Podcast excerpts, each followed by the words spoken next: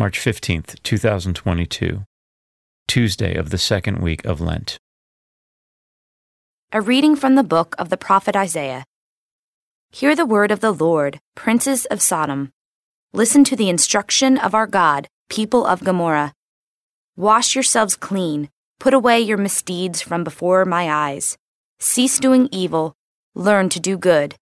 Make justice your aim, redress the wronged. Hear the orphan's plea, defend the widow. Come now, let us set things right, says the Lord. Though your sins be like scarlet, they may become white as snow. Though they be crimson red, they may become white as wool. If you are willing and obey, you shall eat the good things of the land.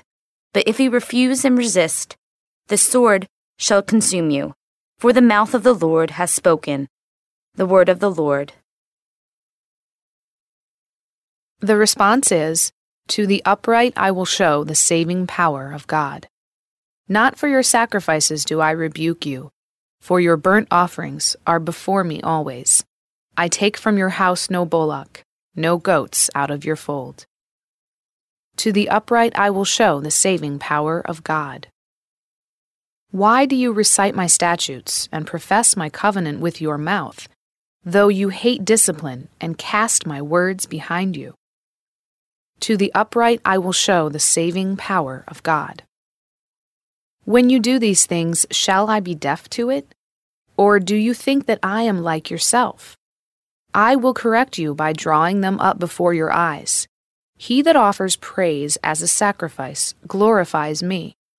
And to him that goes the right way, I will show the salvation of God. To the upright I will show the saving power of God. A reading from the Holy Gospel according to Matthew. Jesus spoke to the crowds and to his disciples, saying, The scribes and the Pharisees have taken their seat on the chair of Moses. Therefore, do and observe all things whatsoever they tell you, but do not follow their example. For they preach, but they do not practice. They tie up heavy burdens hard to carry, and lay them on people's shoulders but they will not lift a finger to move them. All their works are performed to be seen. They widen their phylacteries and lengthen their tassels. They love places of honor at banquets, seats of honor in synagogues, greetings in marketplaces, and the salutation, Rabbi. As for you, do not be called Rabbi. You have but one teacher, and you are all brothers.